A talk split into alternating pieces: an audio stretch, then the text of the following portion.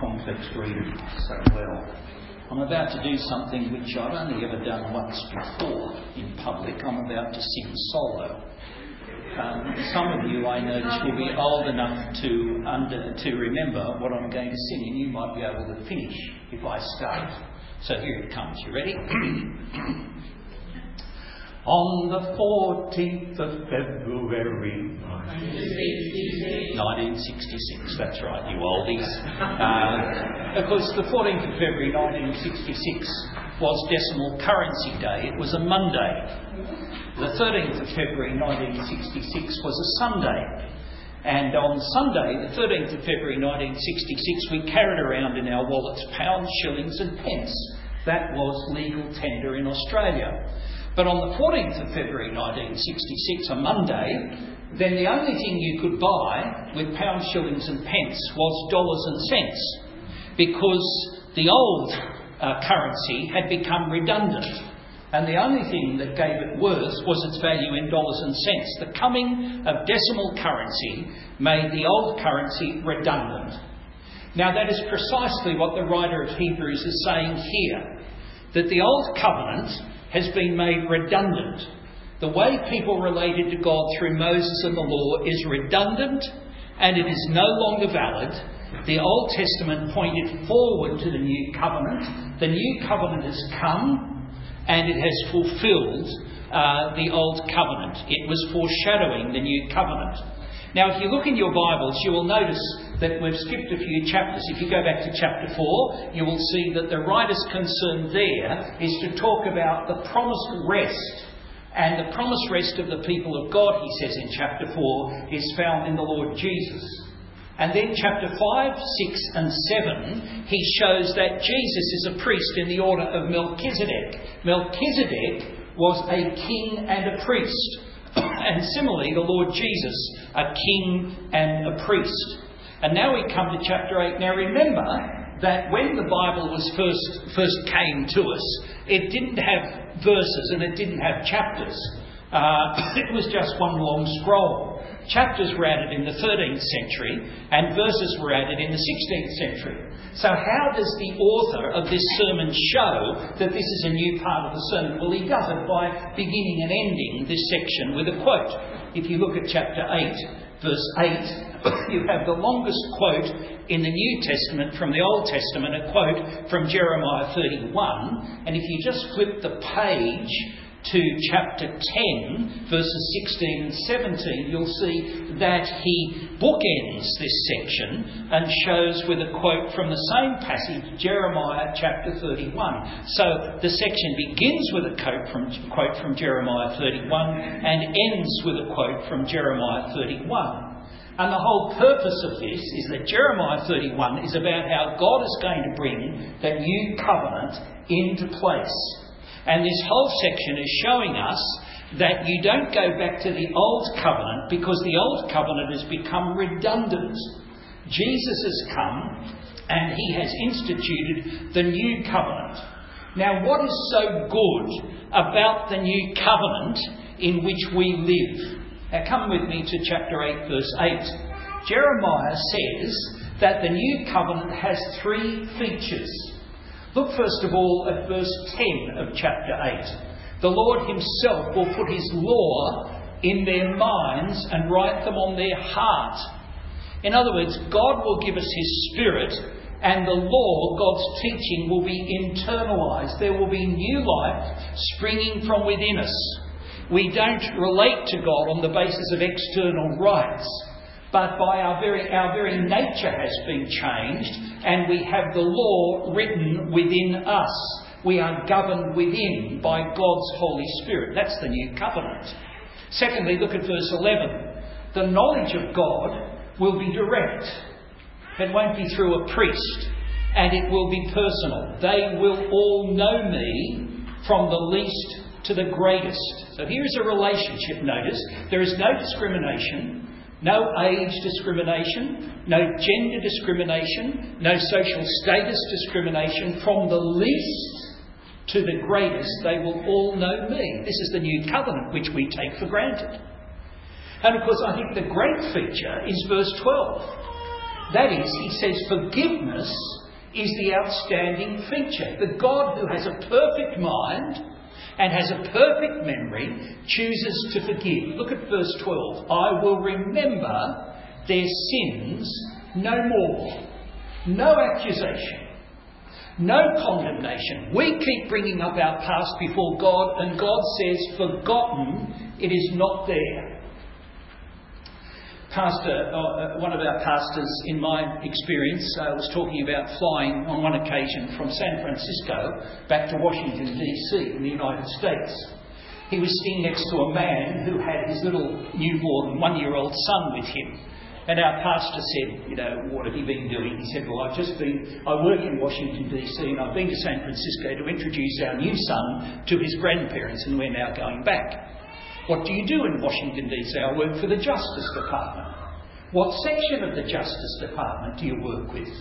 The Nazi Search Unit. This is a number of years ago. And my pastor said he was surprised. They're still finding Nazis. Yes, yes, yes. We are still finding Nazis.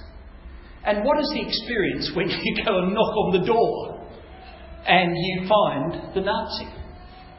He says, well, most often it is a great sense of relief that all of a sudden you can do something about this guilt with which I have been living. You see, that's the truth, isn't it? None of us have broad enough shoulders to bear the guilt of our past. And we often overlook the great benefit of the new covenant that in Jesus, your past is gone. You might still bear the effects of it, but before God, God will not remember it. There is no ongoing guilt. Verse 12 I will forgive their wickedness and I will remember their sin no more. And so, therefore, he says, verse 13, in speaking of a new covenant, he makes the first one obsolete. And what is becoming obsolete and growing old is ready to vanish away. So don't take me back to law because it is redundant. Don't take me back to the sacrificial system. It is redundant. Don't take me back to that whole system.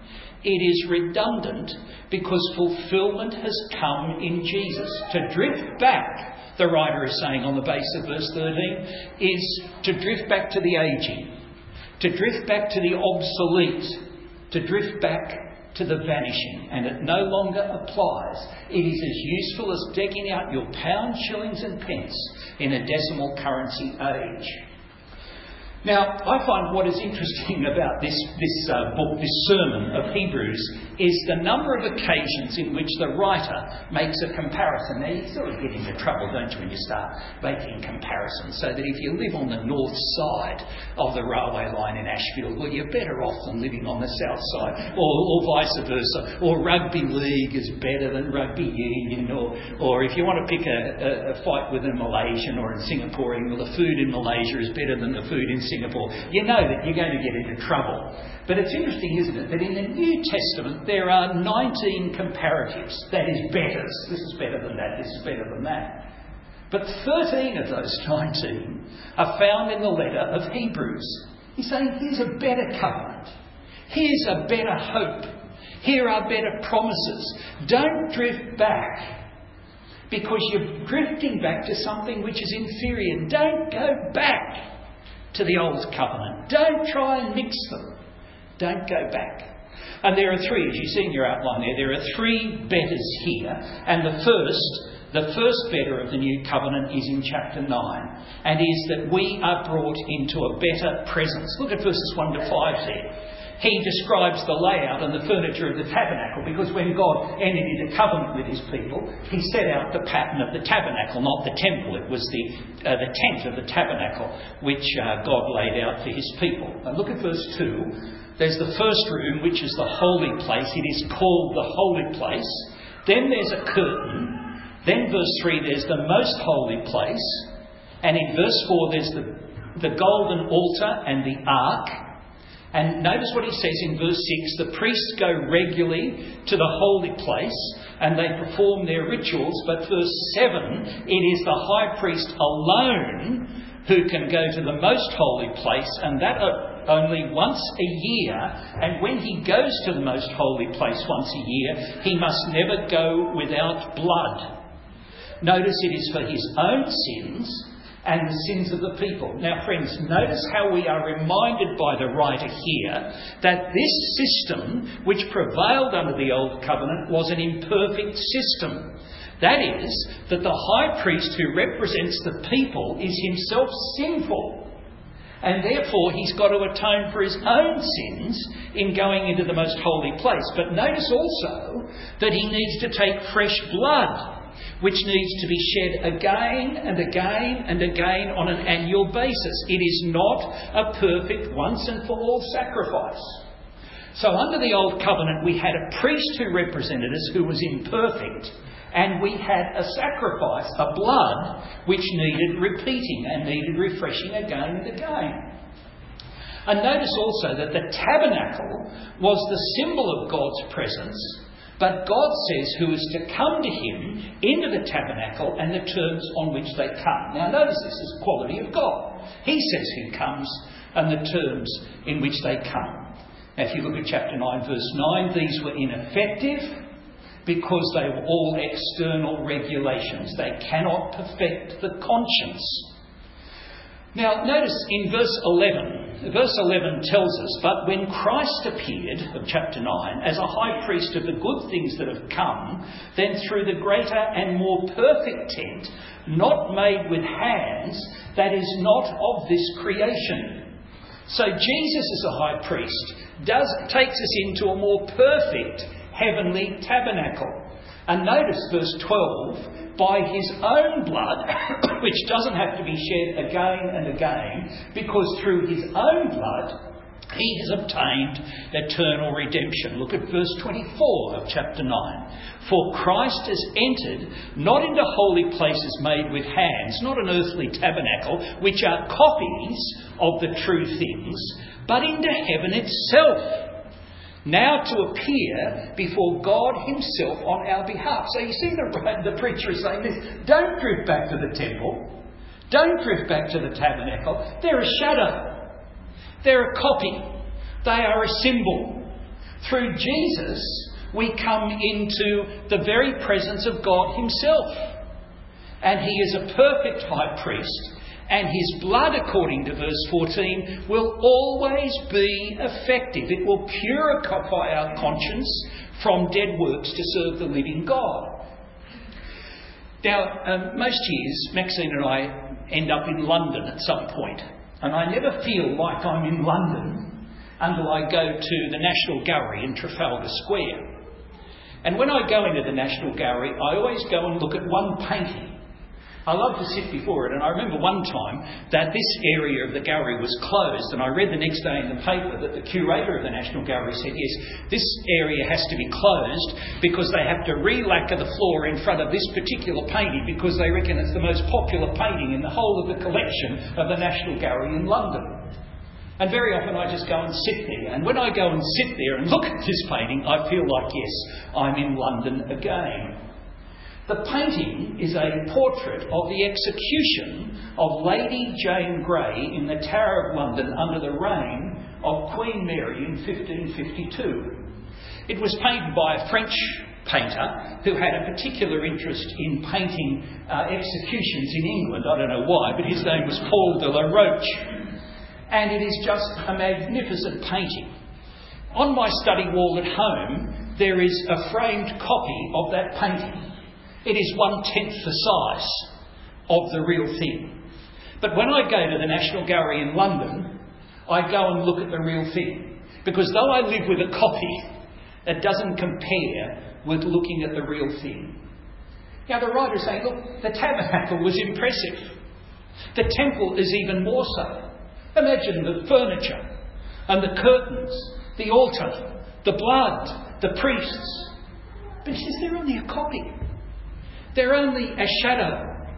Jesus didn't enter, verse 11, a place made by the hands of men. He didn't come with animal sacrifice.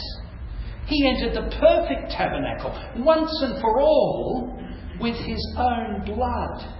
Not for his own sin, because he didn't have any, but for our sin. Now, it's a great truth. We are brought by Jesus to God Himself. It is a better presence. Don't go back to the symbol. Secondly, notice in verse 10 of chapter 9, he says that Jesus is a better priest. Now, notice animal blood deals with externals, but real cleansing of the conscience, he says in verse 14, comes through the blood of Christ. How much more the blood of Christ will cleanse our conscience? You see, Jesus is a perfect high priest. The basis of the new covenant is blood. It is the blood of our perfect priest, Jesus, on our behalf. Look at verse 15. He has died as a ransom to set us free. It is by his death, where he represented me and you, that I am redeemed and brought to God. And because of this, we have a promised eternal, eternal inheritance on the basis of the work of Jesus. And so he says there, look, Moses purified the tabernacle with blood. He purified the scrolls with animal blood. But those are copies of the reality. Look at chapter 9, verse 23. The heavenly things require better sacrifices than these. And Christ goes into heaven itself, verse 24, to appear in God's presence, not like the high priest who had to go repeatedly with animal blood, but he appeared once and for all, verse 26. He would have had to offer repeatedly since the foundation of the world, but as it is, he has appeared once and for all at the end of the ages to put away sin by the sacrifice of himself. See, do you see what he's saying? The sacrifice of Jesus, which is at the centre of our faith, is not like animal sacrifice. The sacrifice of an animal is not loving. The sacrifice of an animal is not voluntary. The sacrifice of an animal is not perfect. But when Jesus sacrificed himself, it was an act of love. It was a voluntary sacrifice. And it was a perfect sacrifice. You see, Jesus as a priest brings his own sacrifice and brings us into the presence of God. Look at chapter 10, verse 4. Isn't it a wonderful truth that the writer says? It is impossible for the blood of bulls and goats to take away sins. Because God has prepared a body for Jesus. Verse 5 A body you prepared for me. And Jesus offers that body back to God in obedience. Verse 7 Here I am. I have come to do your will. He comes at Bethlehem into a prepared body. He doesn't sully that body by sin in any way.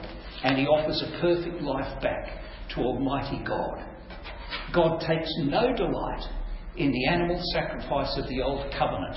But verse 8 of chapter 10 says, When he says, You have neither desired nor taken pleasure in sacrifice and offerings and burnt offerings, these are offered according to the law. Behold, I have come to do your will. He sets aside the first Verse 9 Behold, I have come to do your will. He does away with the first in order to establish the second. He does away with the necessity of the old covenant in order to establish the new covenant. Verse 11 of chapter 10 Every priest stands daily at his service, offering repeatedly the same sacrifices which can never take away sin. He stands daily to perform his duties because his work is never done. Go back to chapter 9 and you look through the furniture of the old tabernacle and what's not there? What's not there is a chair. There is nowhere for the priest to sit because the priest can never sit because his work is never done. Look at verse 12 of chapter 10. But when Christ had offered for all time a single sacrifice for sins, he sat down at the right hand of God. His work is complete. There is no more to do. The Day of Atonement ends. The last great Day of Atonement is the day that Jesus dies and offers himself to God at the cross. Verse 12, he offered for all time one sacrifice. And so he sat down. Verse 14, by one sacrifice he has made perfect forever those who are being made holy. He is a better priest. And therefore, put your trust in Him. He bears our sin once and for all. The work is done. He sits, he sits down. A better presence, God Himself. A better priest, a perfect, blood untainted, a loving, voluntary, and perfect sacrifice. Now, thirdly and finally, notice that he says there's a better result. Go back in your Bible, and uh, if you've got a, a, a, hard copy there, you can start underlining it, because it's good to underline your Bible. Look at chapter 9, verse 12. It says the better result of what Jesus has done. He entered once for all into the holy places, not by means of the blood of goats and calves, but by means of his own blood, thus securing an eternal redemption. You are purchased by God for all eternity. Chapter 9, verse 14. Have a look at what he says. Underline this. For where a will is involved, uh, is involved, the death of those who made it must be established um, sorry, verse 14. How much more will the blood of Christ, who through the blood of the eternal Spirit offered himself without blemish to God, purify our conscience from dead works to serve the living God? Your conscience can be purified, purified because of the work of Jesus. Chapter 9, verse 15. The ransom has been paid. You have been set free. Chapter 9, verse 26. He deals with sin once and for all. And probably, I think, the greatest of all verses is in chapter 10, verse 10. And by that, we will have been sanctified through the offering of the body of Jesus Christ once and for all. Are you certain that you are right with God? That God is at peace with you? That no matter what your past is involved, your conscience is clean it will never accuse you because Jesus has suffered in your place. Now, dear friends, I just want to say this. I remember after being at Ashfield for a number of years, there was a lady who used to come into our evening service.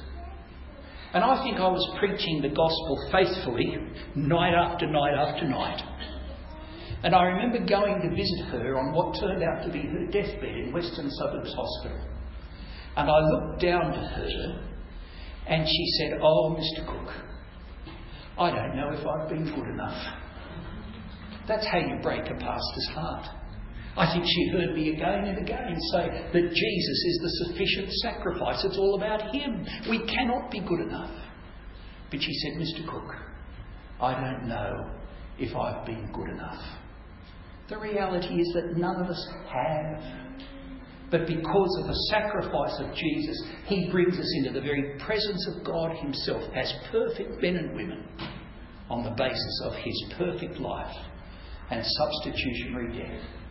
Do you have a clean conscience which will never accuse you? Listen to Pope Clement VIII, his theological adviser, a cardinal by the name of Cardinal Bellarmine. He is recorded as saying this the greatest Protestant error this is uh, 16th century. The greatest Protestant error is its certainty, its assurance.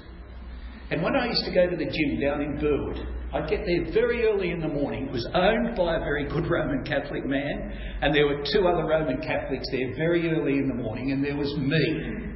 And I knew they liked me because they were always rude to me. That's how Australian men show their affection. And they were always picking at me because I was a Protestant. Don't trust him. And yet, the thing that they never really understood was assurance. How can you be sure? How can you be certain? You see, because if it is a matter of Jesus plus me, then I can never be certain. But because it's a matter of Jesus as the perfect high priest, I can be certain because God has provided the perfect priest to stand in my place. It's like that book says Jesus plus anything equals nothing, Jesus plus nothing equals everything. It is all about Jesus. And, dear friends, as we come to the new covenant, let us remember this we have a better presence into the presence of God Himself, a better priest, a perfect priest, Jesus Christ, and a better effect. I have certainty in my relationship with God. But I want to put it to you that that very gospel that the writer of Hebrews is talking about is a gospel which very often is lost in our day and age. Let me read to you a couple of questions from a graduate of our college who worked in New Guinea in TEE, Theological Education by Extension. This lady was establishing small groups of people throughout New Guinea studying the Bible in theological education. Each of these groups would consist of about six people with one person as the leader. And after doing this for about 15 years, the lady sent out a questionnaire to all her leaders to see what they actually believed. There are about 100 questions, but let me read just two of them. Listen to this question Ezekiel was a true believer he was growing more and more in obeying God and confessing his sins. One day, though, he was lazy and fell asleep instead of doing his work. The next day, he repented of his laziness and then he suddenly died. Do you think he went to heaven? 100% of the leaders said yes, Ezekiel went to heaven. Next question John. John was another true believer. He was growing more and more in obeying God and confessing his sins. One day, though, he was being lazy and fell asleep instead of doing his work. Then he suddenly died in his sleep when a tree fell on his head. So when he died, he had not repented of his laziness. Do you think he went to heaven? 95% of the leaders said no. John didn't go to heaven because when he died, he had unconfessed sin in his life. Now, that, dear friends, is a very shallow and flimsy ground of assurance. And yet, my experience in working in a number of congregations is that the vast majority of people think that's the way it is. That I would stand before God on the basis of Jesus plus my obedience of the Ten Commandments. Nothing wrong with obeying the Ten Commandments. But if I stand before God on the basis of my record as well, at, at all, I'm going to be condemned, aren't I? Because it's the equivalent of saying to God, well, I'll trust elsewhere than the way you have provided. It's as though Jesus gives you a seat at the table. I've heard it put like this in one of our churches. Jesus gives you a seat at the family table. Now you work hard to keep yourself in that seat. So it's all about me. What sort of a family is this? That if I do the wrong thing, I can be exiled from the family, thrown out of the family.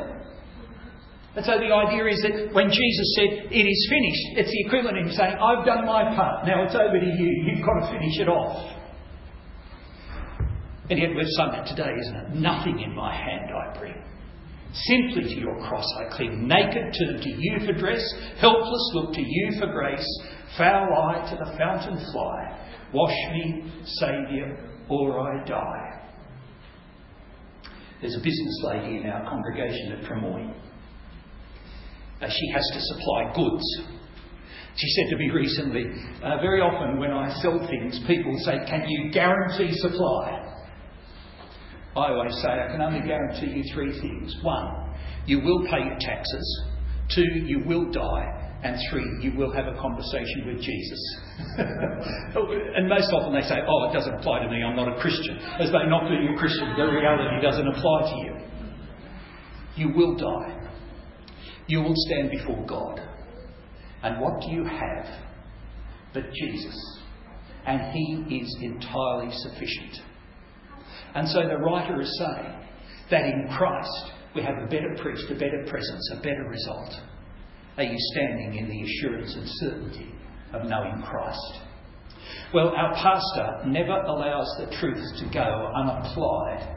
Unapplied truth is not biblical truth, it's something else and something less. Look down with me to chapter 10, verses 9, verses 19 to 21.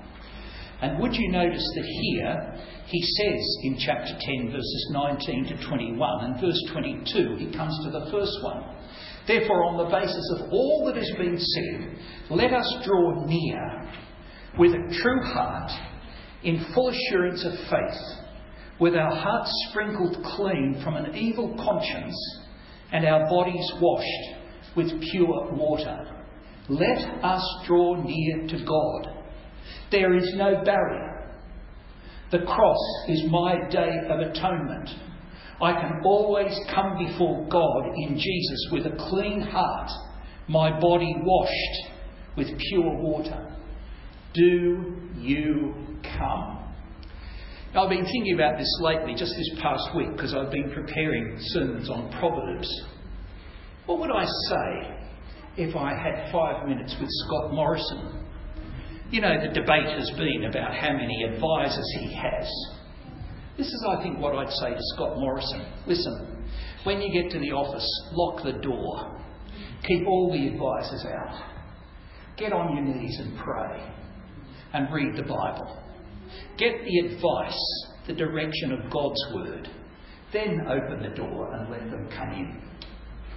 Come before God in prayer. See what he says? Let us draw near.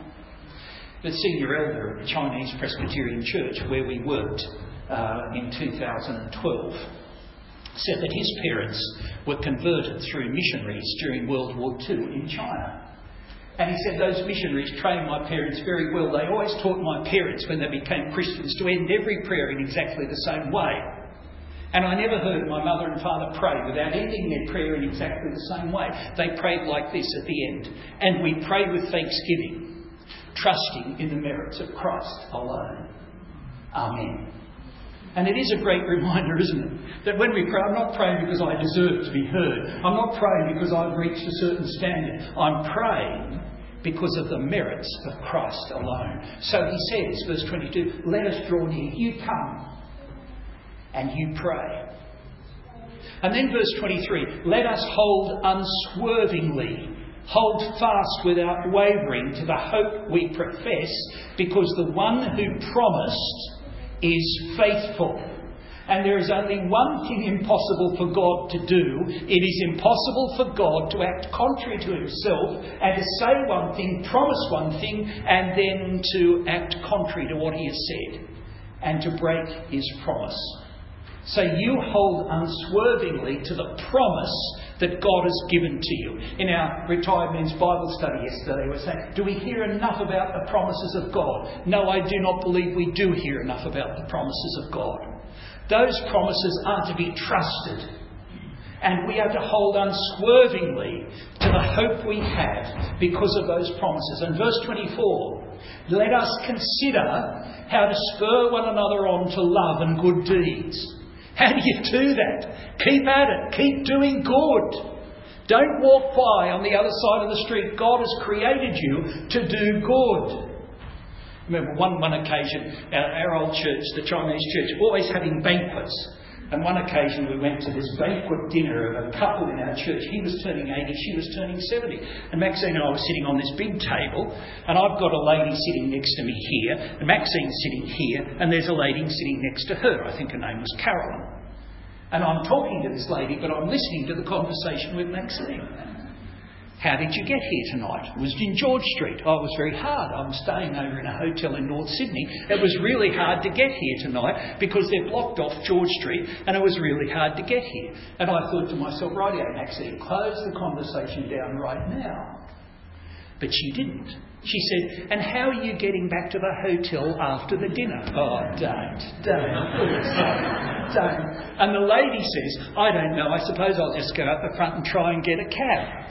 Dave? Oh, no. Do you think we could give a lift to Carolyn home? Now, do you think that that is an opportunity to do good which God has prepared for us to do? Spur one another on. Here is something good that God has prepared for you to do good.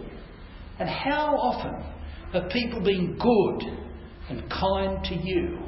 I've had great kindnesses done to me by people in this room. And yet we ought to spur one another on to love and good deeds. And then look at verse 25. Don't be aloof. He says, don't be distant, not neglecting to meet together, as is the habit of some, but encouraging one another. And all the more as you see the day drawing near. Oh, what is it like at Ashfield? I don't know. But I tell you what, at our church, most people are there three out of four. What is it that's keeping you away from the weekly family gathering of God's people?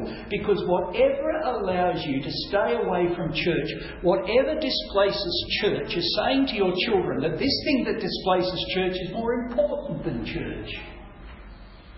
And if you find your children say, Are we going to church today? It's not a question. We're always going to church today.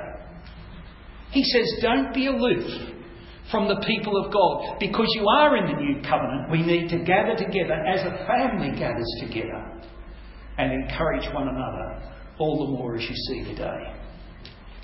Well, flip back with me, if you would please, to uh, chapter 8, verse 1, because I think these are the wonderful verses. I must say that in all my ministry, I have never preached through Hebrews like I have this past 12 months. And I think because when I was at Moore College, I preached my trial sermon from Hebrews, and it was an absolute disaster. Uh, the principal would always, the next day after you preach the sermon, they'd gather to critique the sermon, and the principal would always start by saying, Well, let us discuss why this sermon failed. so I, never heard a sermon that didn't fail in the Moore College chapel, according to the principal. So I never preached it. But I love being in Hebrews. Look at chapter 8, verse 1. Now, the point in what we are saying is this we have such a high priest, one who is seated at the right hand of the throne of the majesty in heaven. Look at chapter 10, verse 12. When Christ had offered for all time a single sacrifice for sins, he sat down at the right hand of God chapter 12, verse 2, looking to Jesus, the founder and perfecter of our faith, who for the joy that was set before him endured this cross, despising the shame, and is seated at the right hand of God. The work is done. The day of atonement is complete. When we go into eternity, it will be one word, and that is Jesus when my parents' remains were buried at Waverley Cemetery, my sisters and I had to determine what we would have written on the headstone. My parents were vital Christian people, uh, converted in their 40s. Uh, when they died in their 80s and 90s, we had to look for a verse of Scripture which summed up where we stood as a family. We couldn't find one that fitted. Then we found a hymn, and it was a Bonar hymn. My father was Scottish in background, and it seemed appropriate that we choose this hymn. And this is what's on their headstone now, and it's there that my remains will be in that same plot with that same headstone. Listen to these words. They're a believer's words, a new covenant believer's words. Upon a life I did not live Upon a death, I did not die.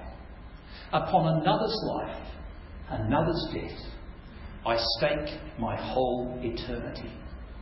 A better presence, a better priest, and a better result. Thank you, our Heavenly Father, for the nourishment of our hope and certainty that there is in the work of our elder brother, the Lord Jesus, on our behalf who delivers us into your presence in heaven. The basis of our trust is his life and his death. Thank you that you have eternally purchased us and set us free from the dominion of sin. And we give thanks in our praying and pray trusting in the merits of Christ alone. Amen.